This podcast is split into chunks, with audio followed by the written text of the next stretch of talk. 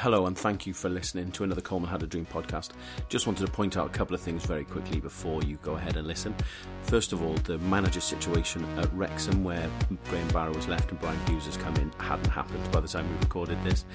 Equally, Newport hadn't beaten Middlesbrough in the FA Cup. I'd like to point out that I did get my pre game prediction correct for that, but that is why neither of those two things are covered on the pod.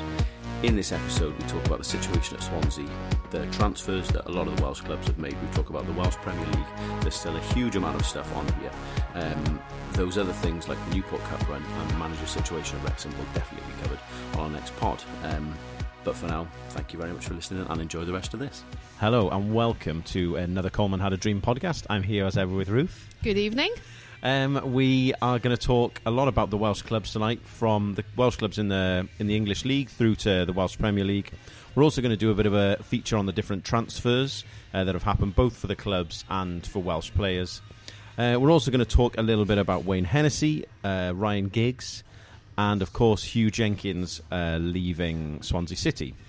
Before we start on that, we just wanted to offer our deep condolences, really, to Emiliano Sala and and, uh, and the pilot David Ibbotson and his families. And I know they are definitely not going to be listening to this, but I think it's important that anyone who has some sort of voice in Welsh football says something because it's t- such a, a tragic incident, really. Yeah, we're recording this just the day after it seems like they've found the aeroplane. Um, and like you were saying yesterday, just hope that there's some closure Yeah. for the for the families, uh, and that's really all all they can gain out of this process. But Yeah. hopefully, there's some comfort in that for them. I agree, and I and I think there's often so many bad stories going out about football and football clubs and everything else, and I've like the way that footballers come together and, and, and done so many great things, like raising the money for this private search for the plane, through to the way that the Arsenal fans uh, and latterly the Bournemouth fans and obviously the Cardiff fans themselves have. Um, kind of behaved and, and treated the whole situation with such sensitivity and I got to say like watching Neil Warnock come off the pitch on on the weekend after Cardiff had won, like the emotion in his face, he looked like he was close to tears, and you can really see the toll it's had on everyone inside the football club as, as well as out, without out, outside it. Sorry, Yeah, it must be difficult for him to get past feeling a degree of responsibility for what's happened. Not that he should at all, Yeah. but I can understand how that would be difficult for him to get Yeah. past. Um, and also, he was, you know, he he'd got to know Sala in a way that Yeah. the rest of the folks at Cardiff hadn't, and so I think he was, he's also conscious that he's kind of representing him to the the bigger community at. Cardiff as well, and I think that's that's perhaps weighing on him too.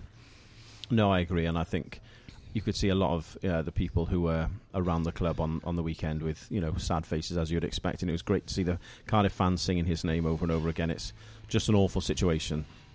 Um, we wanted to we wanted to start with that. Uh, we will talk about talk about the football. Cardiff got a, a vital two 0 win on the weekend against Bournemouth, a Bournemouth side who had just beaten Chelsea four 0 um, I know they were missing They're missing their man. Brooks. um, but uh, from I only saw the second half of the game, but from what I saw, Bournemouth didn't really offer much, and anything they did offer, Cardiff dealt with pretty well. Um, goals at important times as well, like both you know early in in, in both halves. Um, so yeah, it was just just a vitally important win for Cardiff. yeah, I think hopefully now that's a, a little switch in their momentum that they can build on going forward. I mean, so I, I think that, that I, you- you're absolutely right, and they're going to need that. I mean, their next five fixtures, they've got Southampton next, which is an absolute must-win. After that, they've gone got Watford, Everton, Wolves, who are seventh, eighth, and 9th in the league, and then West Ham, who are twelfth. Um, I mean, it's not an easy run of games. That No. Wolves have been performing well recently. I think they maybe they'll look at Watford and Everton, uh, and perhaps West Ham as something they might get something from. But I mean, certainly a tricky run of games. That Yeah, it is, and they could swing either way. Those couldn't they? In terms of the way Exactly. the other teams have been performing and Cardiff have been performing, um, but just I think. Strangely, I think the fact that they've been able to focus on have, have needed to focus what's ha- on what's happening on the pitch because you don't want to be thinking about the bigger picture stuff. yeah. may have hopefully perhaps helped them, you know, synthesize down the priorities a little bit, perhaps. Absolutely. Um, but yeah, vital win, great performance. Bobby Reid looked good. Um, I think his dynamic movement was was a big part of their victory, as was Oumar Niasse as well. I thought he, he looked, um, you know, hard working, and his movement certainly stretched Bournemouth a lot. So it was uh, a very very good performance, and they needed it, especially um, with the results around them in the last few weeks. Obviously, talking from a personal perspective, Newcastle beating Man City, which was a result that no one expected. But Fulham have also won a game since then, um, after being 2 0 down against Brighton. Burnley got a point, and it could have been all three at Old Trafford. So it is starting to look like silly season with the results, and you know they needed that three points. That's moved them to 22 points, two points from safety against Burnley. So Yeah, I mean, this time last week it looked like there was a little bit of a gap, of a gap, starting yeah. between the bottom three and the rest, haven't they? They've closed that. yeah, Um, I think that's what they've just got to keep working on. Is just keep trying to keep pace in with touch. things, and um, and then see from there. No, I totally agree. I totally agree. Um, to move on from Cardiff and look at Swansea, um, Swansea lost 2 0 on the weekend. Quite a disappointing result after an equally disappointing result the week before that, um, midweek, I think it was, sorry, against Birmingham, um, where they drew 3 3, but Birmingham were down to 10 men. It was. Uh, just a lot of disappointment, I think, is the is the word to use around Swansea at the minute. Yeah, I, th- I I suspect what happened on Saturday is reflective of what was happening on Thursday, really, isn't it? In terms Absolutely. of just how unsettled things Yeah, were there and are there, for that matter. Um, I mean, we'll come we'll come back to the Yeah, the Huw. Jenkins situation, but it does not seem unreasonable that their minds were not fully on Yeah. the task on Saturday, and and certainly I imagine Potter thought he was going out with Team A. And found himself with about Team F Yeah. in terms of who he who he was playing. and it by could have been very different from that again. exactly who you know who who he was actually playing by the weekend so um i do i think i think the the result is indicative of just how unsettled they must Yeah. be I agree. And the situation is kind of a bizarre one still because looking at where they are in the league, they're 13th but with 41 points, whereas Bristol City, who they lost to on the weekend, six points ahead of them with 47 points, are in the playoffs. So bizarrely, even though they keep dropping points after points after points and selling players and everything else, they're really not out of it at all. And you have to think that if they are going to get to the playoffs, which I find I do, you know, as we said a couple of weeks ago, I do think still think that's unlikely. Their next five games, they've got Millwall, Leeds, which will be tough because they're second, I think. Then Brentford, Sheffield Wednesday, and Bolton. Every single one of those four teams, obviously other than Leeds, all of the other four are below them in the league. yeah they'll want to look to pick up some points from those and push forward won't they but i just i would just wonder whether potter's kind of switching his rationale a little bit and working on some consolidating rather than necessarily pushing forward Yeah. for the playoffs unfortunately No, I agree. I mean, you'd, you'd think they're safe. They're 11 points away from relegation, so maybe he's just going to kind of lay some foundations, like you say, for next year, even, or I don't know, maybe he might not want to be there next year. I mean, Christ, he keeps getting the rug pulled from underneath him. You wouldn't blame if he, at the end of it, said, "You know what, you've lied to me," which they probably have. I'm, I'm Romeo done. Thanks, I'm off. Yeah, you, so, you couldn't blame him, definitely. No, absolutely Yeah. not. Um, we're going to come back to Swansea and their transfers and, and the Huw Jenkins situation in a bit more detail afterwards. But for now, we'll, we'll move on to Newport, who are frustrating me enormously. I mean, a very, very disappointing 3 0 loss on the weekend. I mean, it seems kind of futile to keep saying the same, they may have their eye on the FA Cup situation, which is probably part of it, but I still think they've got to be a bit better than that, really, because they are drifting down the league. But as in a similar sort of thing to Swansea, they are relatively in touch. They are now 10 points off the playoffs now. But in their next five games, they have to play MK Dons, who are sixth, home and away. Um, so you'd think, again, if anything is going to happen for them, it's going to have to happen now. Yeah, I agree. I, I agree with you in terms. I think their their eyes are on the replay, but but you want the momentum from good performances in the league to take you into the FA Cup games and vice versa. I mean, I think the pity is that the level of play they've been able to show in the cup games obviously is so very inconsistent in the in the league games, and that must be incredibly frustrating oh, for, Oh, yeah. for Flynn.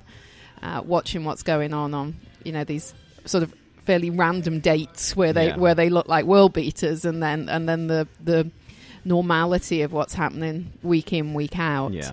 Um, I think in the end, it's you know it's it's probably going to be another scenario where the the cup run is is worth it economically, Absolutely. um, but perhaps not worth it from what it means for the league position. No, I mean it's a difficult balance. I mean, I mean we're looking at the table there, but equally they're only eight points off the relegation zone. So I mean, if you're looking at it, they could put a little something together to get into the playoffs.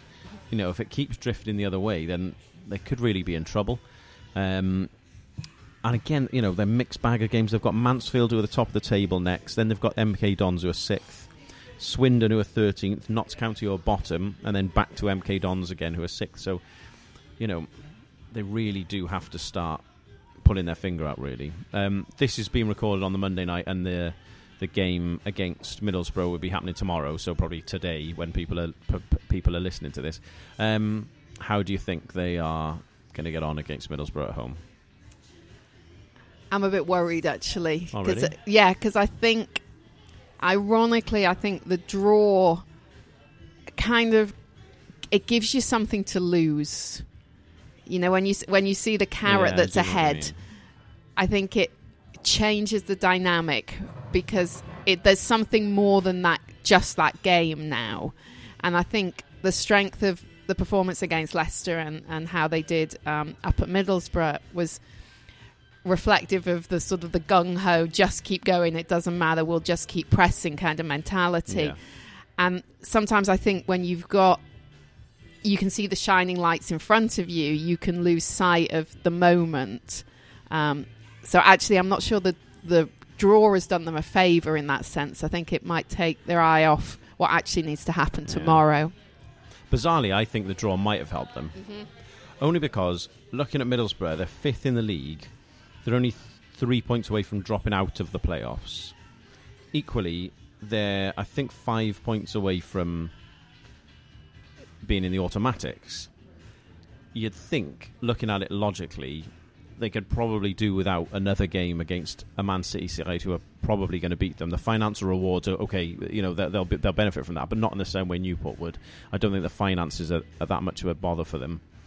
Will they want to have a game against Man City at home? Like, of course they will, but in terms of what their priority is, I can see them not being that asked about this game against Newport because they're probably going to get knocked out against Man City in the next game, and you know their league position is much more you know perilous relatively and, and much more important to them. I think Pulis is, I mean, his you know his mandate has got to be to try and get them up, and if he doesn't do that, he might be out of a job. So you wonder whether he think I could I could really do without all this.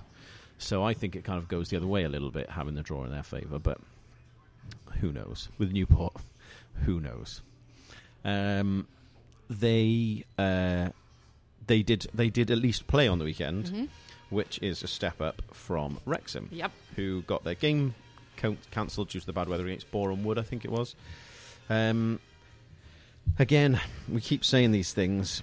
They really need to kind of pull a few results together, but They really do. they really to. do. yes. And I think again, I, you know, we always try and find these little glimmers, but their next uh, four games, they have got Dagenham and Redbridge who are thirteenth, Havant and Waterlooville who are eighteenth, Chesterfield who are bottom. Admittedly, in all that, they have got Gateshead who are seventh, um, and they're five points clear of Gateshead, and they are four points clear of dropping out of the playoffs altogether. Sorry, no, that's a lie. They're in the last playoff position. Yeah, four points away. Um, but above them, it's still, despite the fact they cannot win a bloody game apart from last time out, they're still only four points off the top of the league. And I say that because their fifth game in this little run is against Leyton Orient. Yeah, I mean the the irony is like nobody seems to want to win that No, no league. one's that They're arsed. all just tripping over their own feet, aren't they? All the top five or six performers. Yeah. Um, you ju- it just needs one of them to go on a bit of a run, and they'll pull away. Yeah. Um, But no one sees but capable no of one's doing no it. one seems to like be putting their foot down on that. So it it I mean Wrexham are in. I mean that obviously they're not as, in as good a position as as Orient, but there's it's it's so marginal. Um, I just have this horrible feeling it's eventually going to come down to a point or Yeah. goal difference or something. It's just you know that nagging fear I have. I mean, it is so tight. I mean, there's 10 points split in eighth and the top of the league, which is really nothing. You know, in that in that division, anyone is capable of winning three games in a row and losing three games in a row, and all of a sudden you're kind of toppling away. But I don't know. It's um, it's very very tough, and I don't know. I, I I'm I'm the same as you. I've got the same nagging feeling. I'm really worried.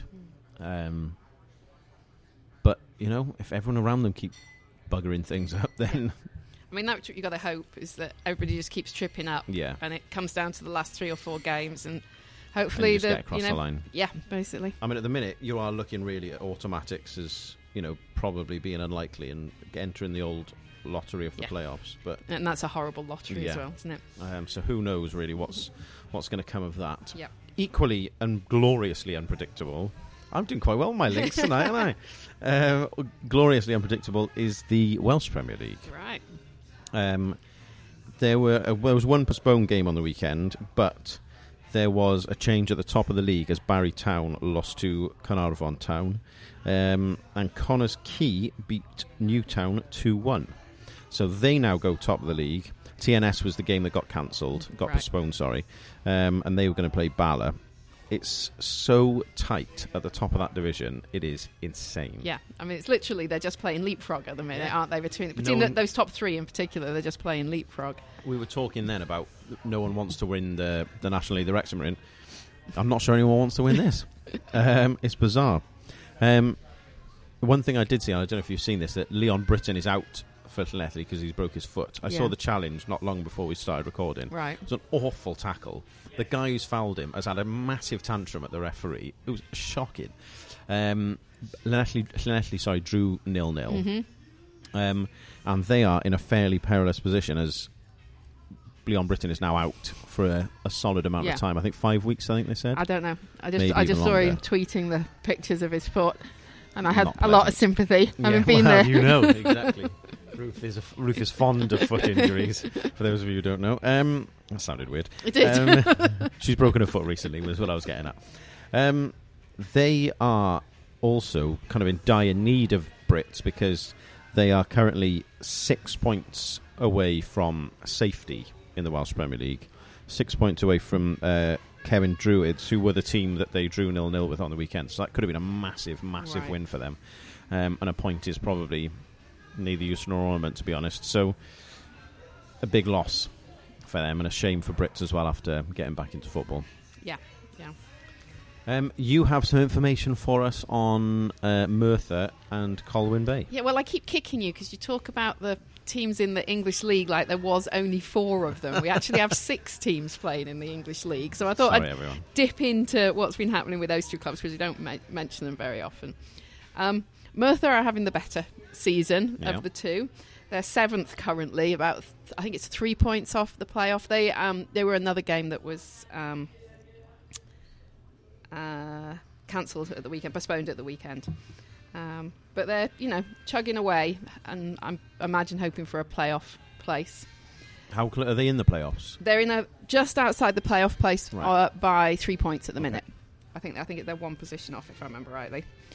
Colwyn Bay are having a rather more mediocre season.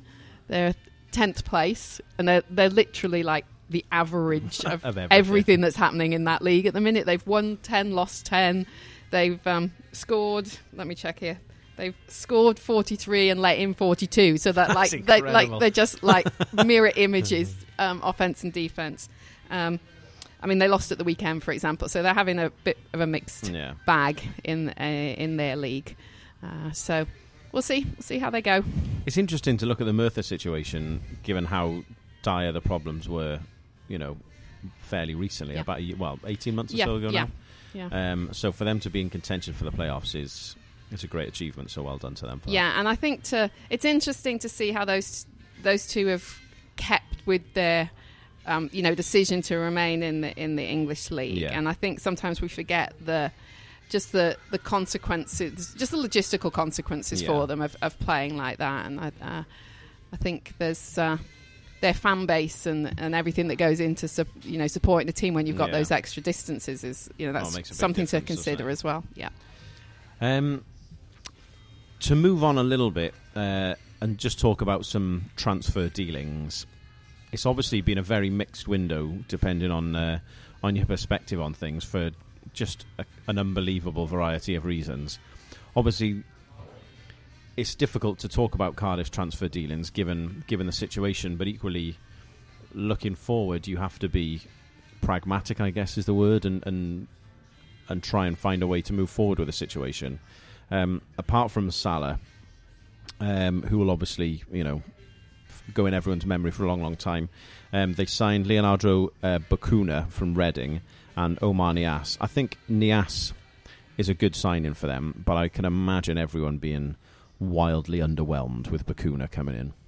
Yeah, I mean, you've got to wonder what he can offer as Yeah. a step up, particularly considering how Reading have been doing this Yeah, season. they're very far down in the Um, division, aren't they? But Niasse, I think, hopefully is a is a, a good addition. I agree. Um, we'll see how the loan goes. See if anything comes of that longer Yeah. longer term. Uh, but I think they were left. Um, obviously, they kind of put their eggs in a basket, Yeah, and uh, and circumstances are they're going to have to like just manage. yeah. Yeah. How did you feel about the uh, the Premier League not offering them or not agreeing to give them a one week extension? Did they ask? Apparently, yeah. I can understand f- from the Premiership's point of view that it's a difficult precedent. I think if the Premier League had put it out to other clubs, I can understand another club saying, well, we've not had those circumstances, but we've had circumstances beyond our control. Um, equally, I'm sure most clubs would not have objected to the situation. I. Uh, I think perhaps if it had been something that was in the works before the deadline day, but they, you know, they just couldn't get all their ducks in a row. Yeah. I- I think I'd, I'm, I'd be quite disappointed if the if the Premier League hadn't helped facilitate that. Um, if it was just, you know, an extra week for to to like look around, I can Yeah. understand that's a slightly different precedent. I agree. I think I think that's why they didn't do it is because it's a it's a it's a it's a precedent to set and and to be cynical, it wouldn't surprise me if you know you could see other teams further down the line taking advantage of that in, in some way, shape, or form. Um, equally, again from a pragmatic perspective, I'm not sure how many people would have done business with Cardiff purely because in the transfer window, if you let someone go, you've still got time to get someone else back in. Whereas in this instance, you're just letting people go, and if it's someone that a team are willing to let go or happily will let go, then they're probably not going to be the highest of quality anyway. So you're really going to get much value for the week. I, mean, I know that's a a cynical way again of looking at it, I suppose, but I think that's the reality of the situation. I, th- I think it's a shame, and I do think, you know, when the Premier League want to do something that help themselves out, everyone's happy to chip in, you know, quarter of a million for Richard Scudamore to get a farewell bonus, but you know, there's you know a lack of heart shown in this perspective. I, I that's that's what I think. I, I- can understand why they've done it, but I do think it's a shame. And even if it was just a, a, a gesture, really, and it didn't really make much difference, I still think, you know, showing that sympathy would have been important. But what do I know? Yeah, I think I don't think uh, that's necessarily very high on on their list of Yeah, of attributes. Very true, very true. Um, so all in all, it's a bit of a disappointing window for Cardiff in, in every way. Really, I would I would say. I think Niasse is a is definitely a good signing for them. They've they got rid of uh, a couple of players uh, on a collection of loans and everything else. The one I did mention in our little list here was Nathaniel Clyne because obviously he ended up going to Bournemouth and then gloriously played Bobby Reid on side for, for for the goal on the weekend, which I did think was quite nice. You do think uh, you'd have to think that Cardiff have been kind of left a bit high and dry there in in a couple of you know very contrasting ways, which is a big big shame for them. I think. Yeah, I think that there are actually some questions about the mechanisms of loans. I feel that you know you understandably, excuse me, a team will will commit to a player going out for half a season, but then when that player then goes to competition for the second half of the season. Yeah. I mean, you, is it any different than a sale? I don't know, but it, it just feels a little bit different Yeah. somehow. Um, yeah, so kind of a, a disappointing window, all in all, uh, for Cardiff for obviously a variety of reasons.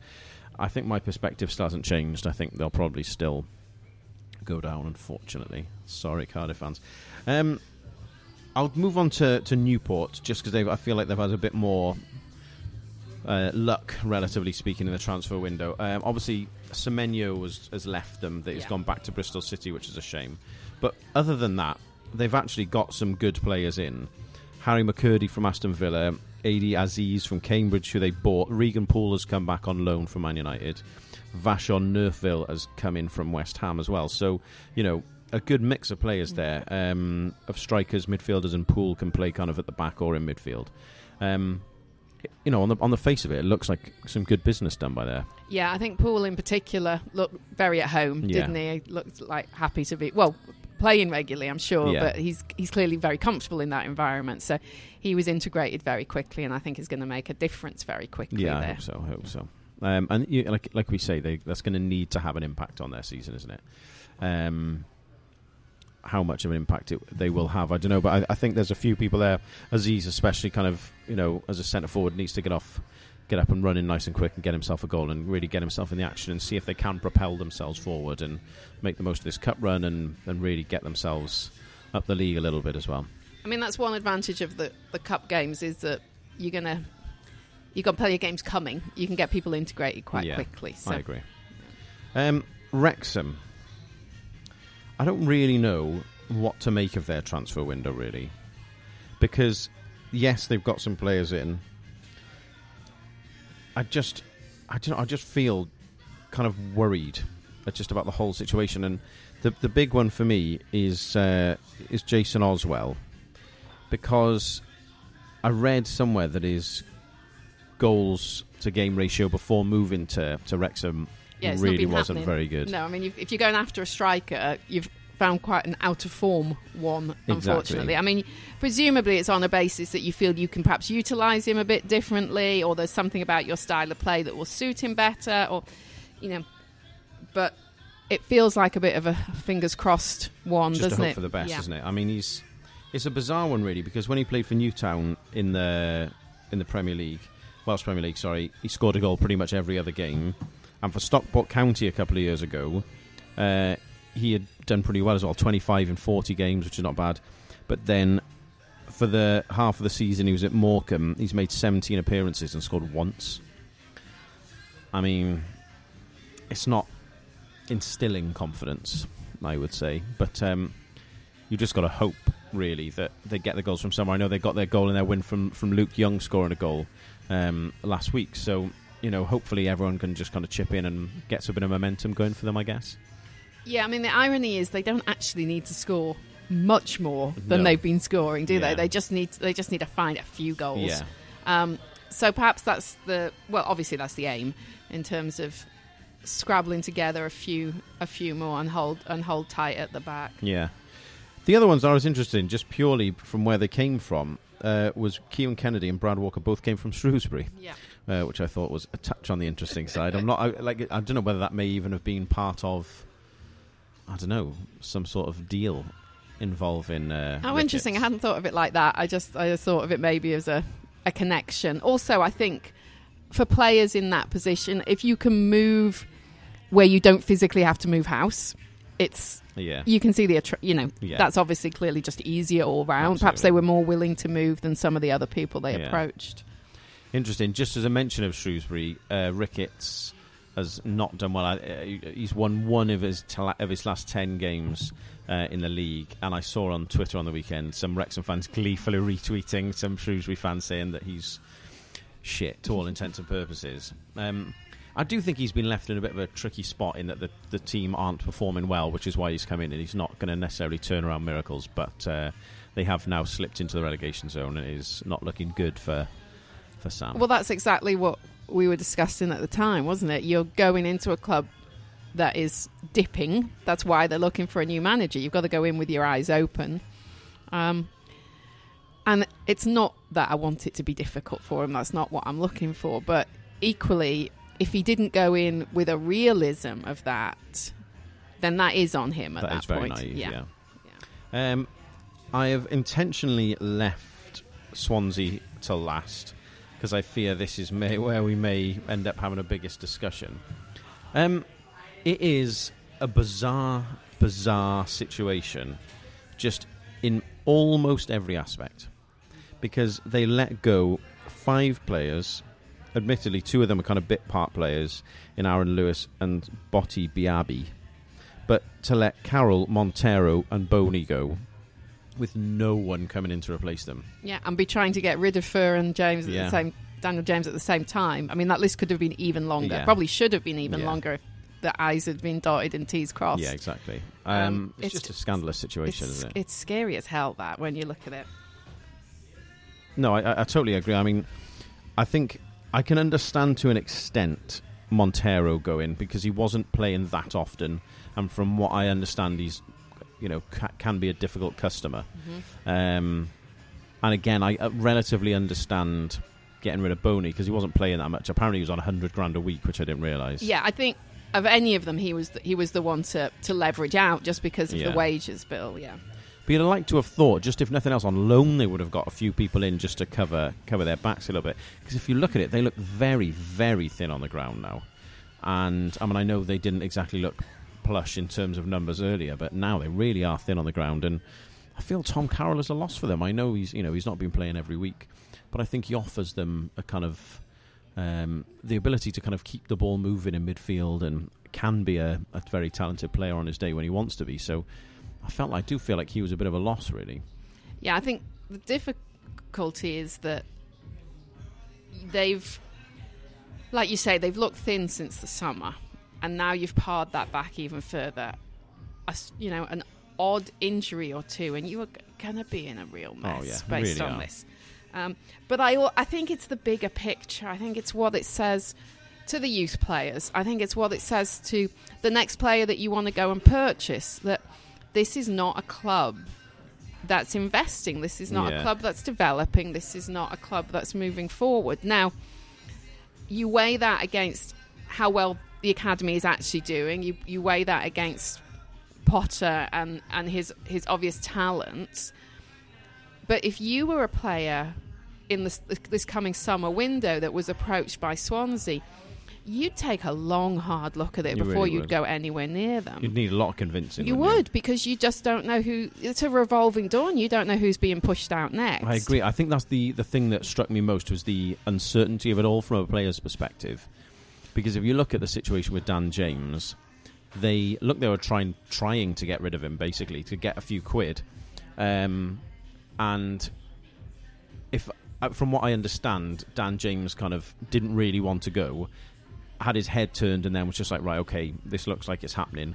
He was at Leeds having his medical done, and you know, whilst I'm sure the the fans will be relieved in the short term that you know Huw Jenkins didn't sign on the dotted line and they kind of messed Leeds around a bit. I mean, it's just a shoddy way to go about doing your business, really. You know, to, to mess people about like that. You know, I think it's all stemmed from Leeds wanted to pay an initial an initial, initial loan fee, and I'm not even drinking. Uh, an initial loan fee, and then pay the rest of the money toward the end of the year. Swansea said no to that, so they offered to pay a loan fee and half of the transfer fee up front, then, and then the rest based on promotion and everything else if Leeds get there, which apparently Swansea are, uh, uh, I'm told, uh, agreed to. And from that, they've been in this farcical situation where the player's gone up for a medical. They wouldn't even answer the phone. Huw Jenkins and I'm not necessarily Huw Jenkins, but um, you know the the people who they were waiting for to to sign the contract and press go on the whole thing. They just didn't answer the phone for four hours. I mean, it's like the way you treat your ex girlfriend when you're 13. Do you know what I mean? It's weird. Really, I've never done that. Just just to be clear, um, but it's just a bizarre situation, and uh, I just think it's it's very very sad. And the mention of Huw Jenkins there brings us brings us onto him nicely. Yeah, I think obviously you've got to look at his tenure at Swansea, the the big picture, and clearly he was incredibly instrumental in their in their resurrection, and I, I don't think that should be lost in more recent events. But equally, we've reached a point where something needs something needs to change. Yeah. My my concern is obviously his actions over the last let's say 18 months in the transfer market will reflect the instructions he's getting from his bosses. Um, and ironically, I'm now concerned about what is is there any kind of buffer? Is there any kind of Swansea voice that's going to be talking to the American Yeah. owners about what's actually realistic and reasonable and appropriate Yeah. and, and relevant, um, and not just seeing it in monetary Yeah. terms. Uh, so I think what they do next is absolutely crucial because if if there's if there isn't a a role there that is contextualizing things for the American owners, then it's it, it, you can only see the situation getting worse, not better. No, I totally agree, and I, I don't know. I mean, I think it's like you say. It's a, I mean, it's a shambolic situation uh, in its current sense. I mean, looking at the the bigger picture, and I know I'm not a Swansea fan, so I'm, you know, I'm kind of looking at it from the outside. It's it has been a hell of a journey that he has taken Swansea on, and I know it's easy to look at the last few years and and kind of focus on that a little bit, but he has got that club from the bottom of the football league, almost going out of business and everything else, to a new stadium and, and, and the League Cup and, and Premier League football and European football. So I don't think any of that should be forgotten. However, his decisions in the last few years have uh, kind of been bizarre, and part of it is kind of trying to push on that little bit in the Premier League, and that's very, very difficult to do. And made a couple of bad managerial appointments, and and it started to unravel from that. And once that, I think, once you hit that slippery slope, it's very, very difficult to kind of stop the slide.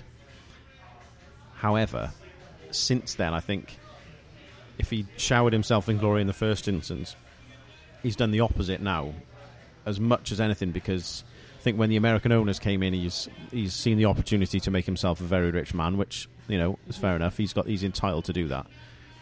He's kind of chased the pound signs, sold the club, and unfortunately seems to have kind of sold his soul a little bit with it, and also the soul of Swansea City Football Club to an extent. Um, reading his statement, I feel like he's intimating that he was forced out to an to an extent because he couldn't kind of push his will onto the onto the owners and onto the club. But I mean, you'd like to have thought before he sold, he would have known what he was getting into and and uh, and the, what these people wanted to do with the club. Um, so you know, I think he knew what he was getting into, which makes it kind of more difficult, really. But um, for him to say, "I can sit back no longer and hide behind my position and stay true to myself and my beliefs," um, it's that was quite a poignant sentence. Like his beliefs, like you know, what what is that? I thought, and I don't know. I, You you feel like he left that a while ago. yeah, yeah, It- that ship has that- sailed. yeah. I think. Yeah. Um, you don't you don't go into into a relationship with American sports owners naively. Yeah. That it's a franchise system over here. It's a money making endeavor. People are not owners. Well, very few, in fairness, are owners for the love of the sport. Yeah.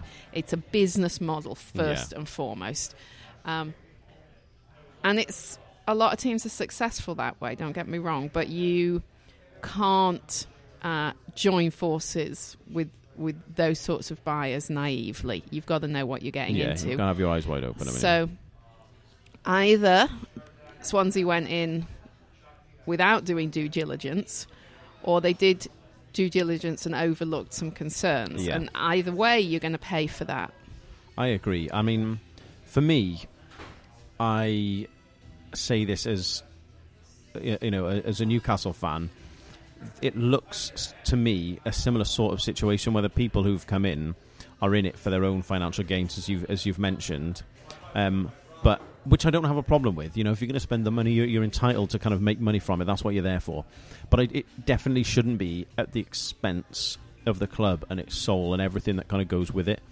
And my advice to Swansea fans is like to be active and be vocal and don't let this fester because I absolutely promise you when shit started to go wrong with Newcastle United I bet you there are thousands of thousands of thousands of people who are sat here like me right now, thinking, "I wish I'd done more at the time." I wish we'd started this process earlier because the longer and longer you let these people get their feet under the table, and the longer and longer they're allowed to do damage to your football club, it is very, very hard to undo that. And like Mike Ashley is at the point with Newcastle. The thing with Mike Ashley is is that he has undone so many good things that the the football club has done in the community, and and even if he leaves, I honestly think it will take fans and whoever owns the club next years and years and years to get back to where they want the club to be. And I read a staggering thing about Glasgow Rangers that in every ten pounds of merchandising he was selling, Mike Ashley was selling when he was there at the club at the time. Uh, Glasgow Rangers, the football club itself, of every ten pounds, we're getting four pence. That's how bad that man is, and I don't want to turn this into a Mike Ashley thing, but my point is, is that you and I, as the average person on the street, don't know what damage these people are doing to the football club. If they the stuff they're doing is the stuff they're willing to admit to about messing people around with Dan James and selling all these players and all this other stuff, if that's what they're happy for you to see, imagine what they're not doing. And I know I'm ranting here, but my advice to Swansea fans would be to get out and be proactive and do something because the this, this, the, the sooner this starts unraveling, for me, it's a very, very difficult and long, long way back. Yeah, I mean, I think I've got nothing to add to that particularly because you're you're living that with, with your team and you can you you know you've been experiencing it for years now. But there's there's just got to be a, a, a mechanism somewhere for a protection of what's actually happening on the field. I totally agree. Whether it's financially, whether it's ethically, um, but there there just needs to be some uh, some protection really for what for what a football club yeah, is. I agree. And, and like, how did these people pass the fit and proper test? You know, what have you got to do to pass that? You know, just show you've got money. Why is it always about just money?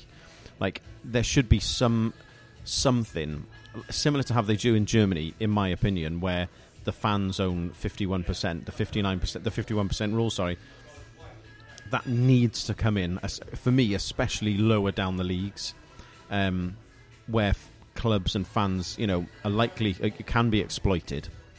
And I, it, obviously, it happens further up the leagues, like Newcastle are a, a, case in point, and many, many clubs. I mean, look at Blackpool. You know, they have slipped away from the kind of public consciousness for a bit they were selling out. They had loads of people going there. They have like 4,000 people turn up to watch them play now. They've absolutely plummeted. They're in League One.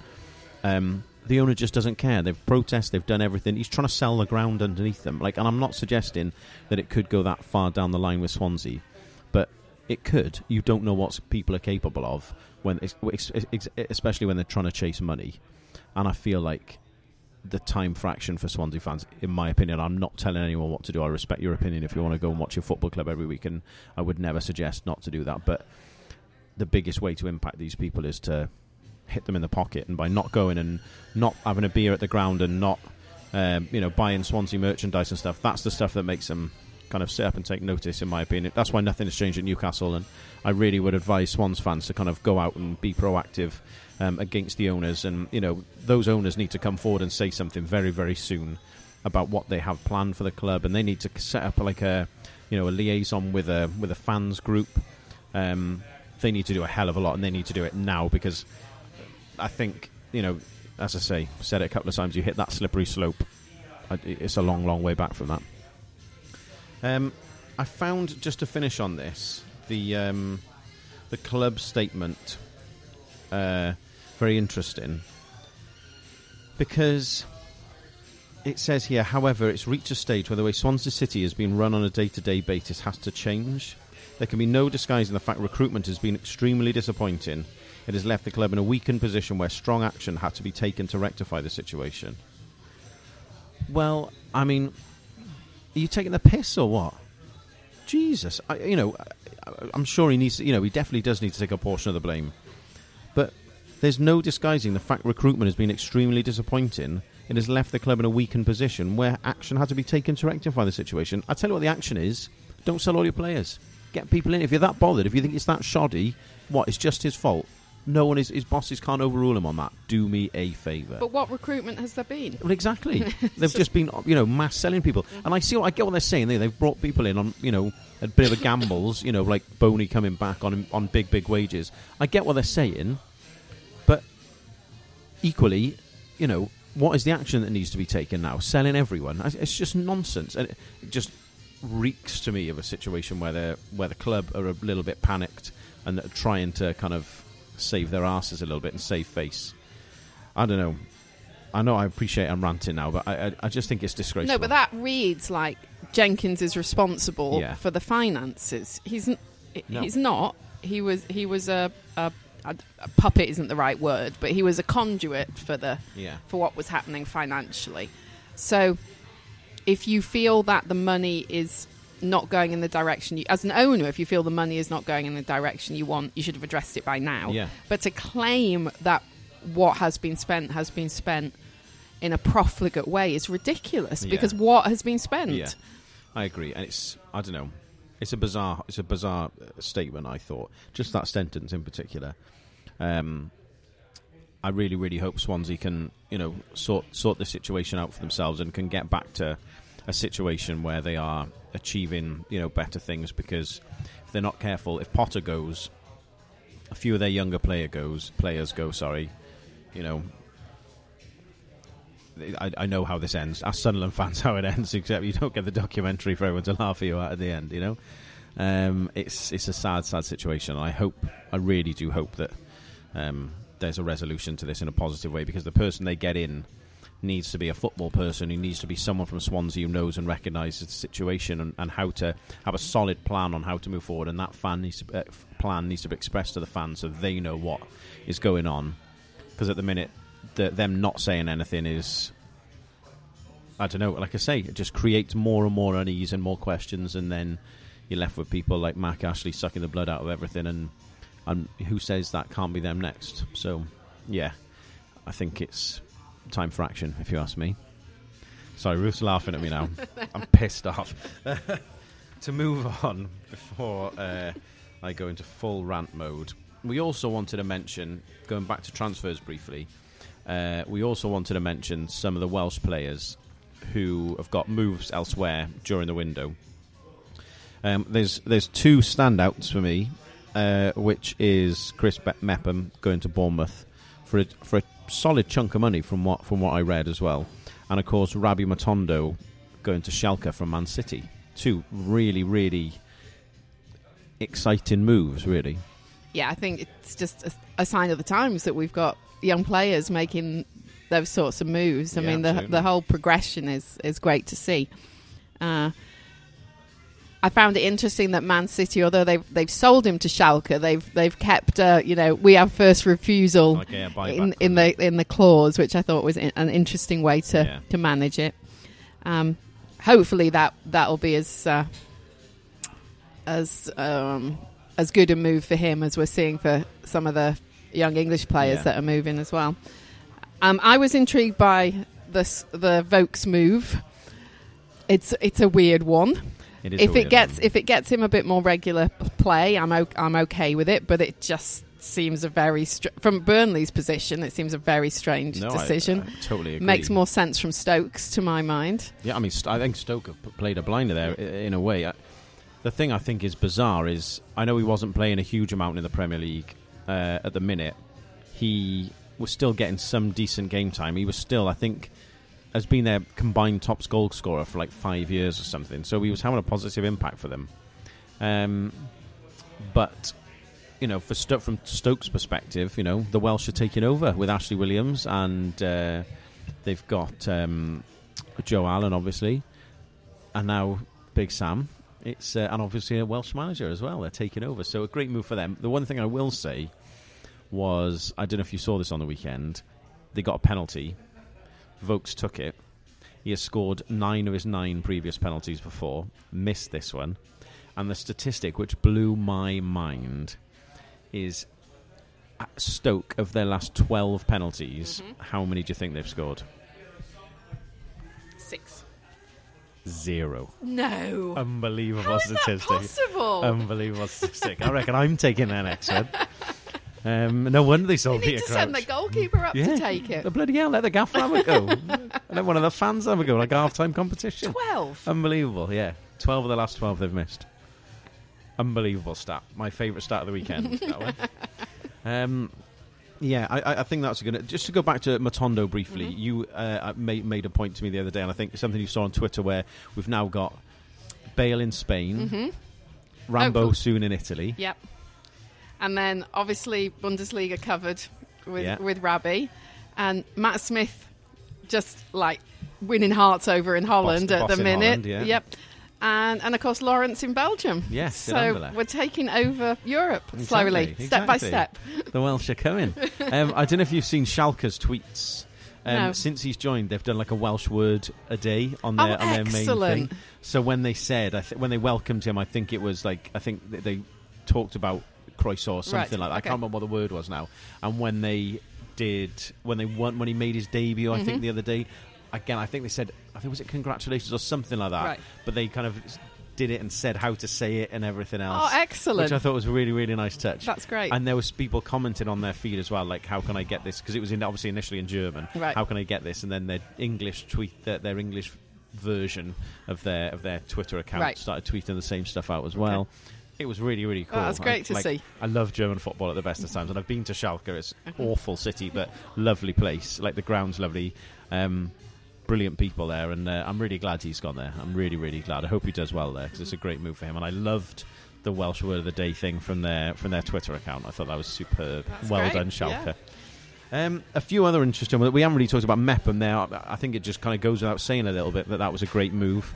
Um, a decent amount of money. Hopefully, he'll start getting some you know playing time, and you can see the positive impact that uh, Eddie Howe and Bournemouth in general have had on David Brooks. He's you know flourishing really and just turning into a, a really star player for them. So um, I thought that was interesting. I also thought uh, that it was great to see Johnny Williams get a move. He's gone to Charlton, um, which I thought was great. And I also thought it was good to see Andy King, who was doing nothing at Leicester, who's basically playing for their 23s, um, has now gone to Derby on loan, Yep. uh, which I think, again, is a, is a good move for him and, and good for the depth of the Wales squad. Yeah, and, and I know he's sort of retired effectively at the minute, but to see James Collins getting a place at Ipswich as well, that's that was pleasing to see No, him back in football. He's got he's got a lot to offer to a team like that. Yeah. I think. He got a clean sheet on his debut uh, in a 1 0 win and, and man of the match. Oh, excellent! I Yeah, didn't hear he yeah. man of the match. And then Joe Ledley's departure from Derby is interesting. Yeah, the way he worded his uh, exit was basically sheer frust- frustration, um, which is kind of understandable, I guess. If you're not playing, you obviously want to be. Um, and I hope this is not the end for him. I hope he can pick himself another contract. I think a lower league, a lower level, sorry, championship club could be a good thing for him where he'll play every week. Um, and if not, I mean, I, I wouldn't really want to see him drop into League One, but he could be a really important player for a, for a side in League One. Uh, someone pushing for promotion, so you never know what, what might come for him. Yeah, I mean, you could see a team like Luton that want to push forward. Yeah, you know, it might be a nice match. Yeah, absolutely. And when teams get promoted in the summer, um, he could be someone to look at. Um, the last one that I wanted to draw attention to was uh, Chris Maxwell has gone to Charlton as well with Johnny Williams on loan. I think we really need to kind of looking at this from a Welsh perspective, need to kind of make a decision on what our plan B is in goal. Because I know Danny Ward is, you know, at Leicester, but he's not playing. Uh, Hennessy is not playing at the minute. We'll come back to him in a sec. Um, then there's a plethora of other people kind of below that who we don't really know much about. And I heard even Carl Darlow, who's um, plays at Newcastle, is someone who they've mentioned, but he's not in our squad at the minute. You know, m- someone like Chris Maxwell getting a bit more regular game time might be uh, an important role for him to be our second or third choice keeper. Because at the minute, I know it probably has to be Danny Ward as our second choice keeper, but I'd rather someone who is playing every week get a game. Yeah, I agree. And it kind of segues into my um, where's Ryan this week? What's he up to this week? And in fairness, he went to Oakwell at the He's weekend. doing his job. well, Who knew? for one Saturday. Yeah. Although, in fairness, reading the forum, the Barnsley forum, it sounds like he might have been there a couple of times. Oh, really? So let's sum it. Um, but of course, Adam Davies there is the is the goalkeeper Yeah, who you know might make a case for actually being third on the depth the chart list, at the minute. Um, and obviously, he's getting regular play. But I I agree with you. I think it's concerning. Uh, w- Ward's position just it's just wrong. yeah, Um, so either he's got to he's got to do something in the in the summer and get him into himself into a position where he's playing regularly, or I think we have to we have to widen the net. you can't have a situation where you've got a keeper that's getting such little playing time. I agree. I mean, you can't have the time that this this this keeper comes out and plays be an international qualifying match. You know, it's it's, it's daft really. So I agree. I hope hope that something happens for him. But um, I'm glad to see. In all seriousness, I'm glad to see Ryan Giggs knocking around somewhere and making his presence felt because I've been very frustrated with him basically being on the piss for the last few weeks, um, supporting Man United. Um, I also did see that he's signed up to do an FAW like meet and greet event somewhere in London on a There's Saturday. there's a um, uh, Wales Week, which we've actually got over here in New England as Yeah. well. But there's a Wales Week in London, um, obviously around St David's Day, and there's a there's a luncheon plus Q and A thing that he's doing, um, which is an, an FA event, and hopefully they're going to make decent chunk Yeah. of change out of that. yeah, Um, but I do find it ir- ironic. One of the things that was kind of covered when he was appointed was well, he's not the sort of character who's comfortable in a Q&A environment. He won't be doing those kind of town hall meeting type things Yeah. that Coleman was doing because it's just not who he is. And I don't I don't have a problem per se with that. I would No, like our too. manager to be doing it, but equally, I'm not going to put him in an, in a situation he's uncomfortable with for the sake of it. But if he'll go and do th- this type of event, if he'll do a, a Q&A for, for Man U or for Salford, then that rationale is off the table. Why is he not doing a, a Q&A at Felinheli or Llangefni or Yeah. somewhere? Um, and I, and I would like to pose that question because I think if if if he is willing and comfortable under circumstance X, then he has to do it has in to be able Wales. to do it, yeah, I agree. Yeah. I think we- we've been um, someone. I I had a couple of things people saying we've got an anti-Giggs agenda, which is very much not true. We want him to succeed in his job. And I, I said from the start, I don't like the man, I, and I stand by that opinion. Um, but if he gets Wales to the to the to the next Euros or whatever, then that's what I'm interested in. I want him to do well for Welsh football, um, and I just don't see him seeming to be that uh, you know as bothered about it as, as as others we've seen. And you know maybe Coleman and Speed were kind of exceptions really and and they both went that extra yard further than than normal managers do maybe. But you see Gareth Southgate every single weekend at the football. Every single weekend. And you know very rarely see much about Giggs so I hope he does come out because I, I want him to do his job properly I want him to find the best players I want him to pick the best team and, and make the best decisions rather than you know drinking expensive red wine in hotel football in, in Manchester you know Which isn't doing so well economically, No, I read at the minute. yes. Um, but I think his tenure as manager, he's coming into a situation where some precedents have been set, some norms have been established, and presumably in the job description, it includes some of this outreach and community liaison type Yeah. stuff. Um, and I don't think it's an unreasonable expectation to see that. I certainly don't think it's an unreasonable expectation to see him seeing our players. And I'm not saying that I want to see a you know a calendared diary Yeah. of what Ryan is up to, but given that 2018 didn't go great, yeah he should be trying to be seen to be doing everything Yeah. he put can all the stops doesn't he in a, you know positive momentum and the fact that you know he's not seen watching Derby play or Swansea play um, again as you say it makes you wonder if he's actually giving everything a Yeah. 100% and I, I want to believe that. I want to have confidence in him as our manager. I, I want to know that no stone is being untur- unturned. And I'm just I haven't got that reassurance. No, I'm, I'm absolutely with you. Um, to move on from Ryan before we get appro- uh, accused of more bias, um, I do just want to briefly go back to Wayne Hennessy uh, and his alleged Nazi salute. Um, that has his deadline to kind of appeal or respond to the charges was the 31st of January. So I expect this is the 4th of February recording this. I'm expecting there'll be some kind of resolution to that one way or the other soon. Given the charges he's up against about inciting racial hatred, um, I wouldn't be surprised to see a solid amount of a ban if he's found guilty as well as a fine. And I don't know how that would impact on you know on a selfish perspective. I don't know how that would impact Wales. Whether that ban it would be all football or whether it would just be club football, I'm not sure. But either way, um, it's an interesting interesting thing to keep an eye out for, and just a daft thing from his perspective. Well, daft in the in the you know is a is a, is a light light word, I guess. Um, stupid thing to do. So hopefully that won't have too much of an effect on on us and Wales and him and everything else. Uh, yeah, it's quite an accusation, racial hatred, isn't it? I mean, Yeah. if, if to be found guilty of that would be pretty chastening, Yeah. I would imagine.